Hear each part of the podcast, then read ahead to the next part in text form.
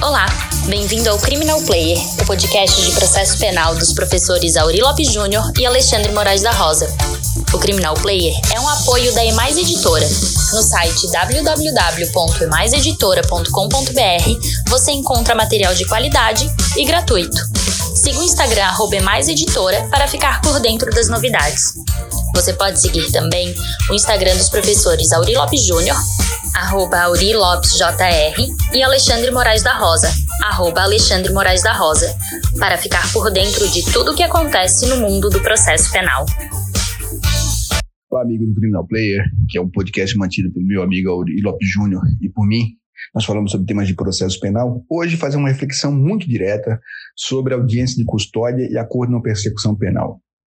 A audiência de custódia, todos nós sabemos, o Conselho Nacional de Justiça dando eficácia à Convenção Interamericana de Direitos do, do Homem, o Pacto de São José da Costa Rica, determinou que houvesse uma audiência de custódia em que se analisa as condições da, do flagrante, ou seja, se é alguma daquelas hipóteses 202 ou 203 do Código de Processo Penal, e, por via de consequência, verifica se houve alguma situação de tortura, dados os índices cada vez mais alarmantes no Brasil, apurando-se as responsabilidades, e o juiz que não, o Ministério Público que não manda apurar, pode responder pela lei de tortura, pela omissão.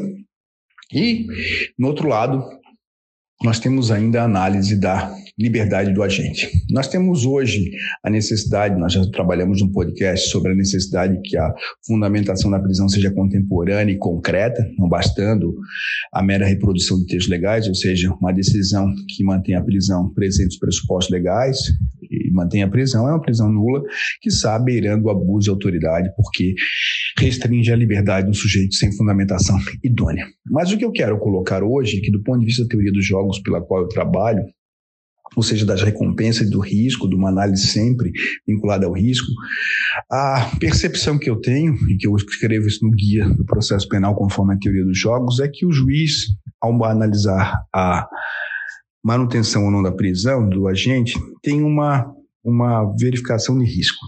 E você tem dois, uma conjunção de dois fatores. Um, da personalidade, entre aspas, do juiz, ou seja, aquele que é mais avesso ao risco, aquele que é neutro ao risco e aquele que é muito, muito, muito aceita o risco.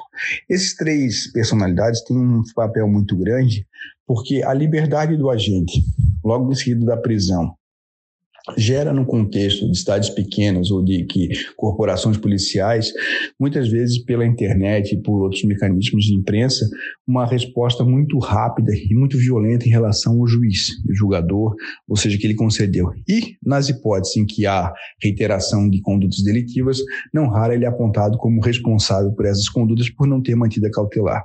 Então a, a ideia do do, desse momento da audiência de custódia é que a defesa tem a proatividade de levar toda a documentação hábil a demonstrar a idoneidade da, da ausência de risco. Esse é o fator. Para além da, dos requisitos do 312 que devem estar presentes, no mecanismo oculto, silencioso que opera nas audiências de custódia, na custódia, é esse fenômeno do risco. Então, muitas vezes mostrar que o sujeito vai para algum lugar, que ele vai trabalhar, que ele vai para outro, outro ambiente, é muito significativo porque promove ao juiz uma segurança, um indicador hábil à manutenção da liberdade do agente. Por via de consequência, em caso em que a imprensa está em cima, em que há um impacto muito grande, esse fator deve ser mensurado muitas vezes pela defesa para não pedir o impossível ou juntar posteriormente elementos probatórios que possam indicar com segurança a viabilidade das cautelares do 319 do Código de Processo Penal. Eu tenho trabalhado isso no guia numa perspectiva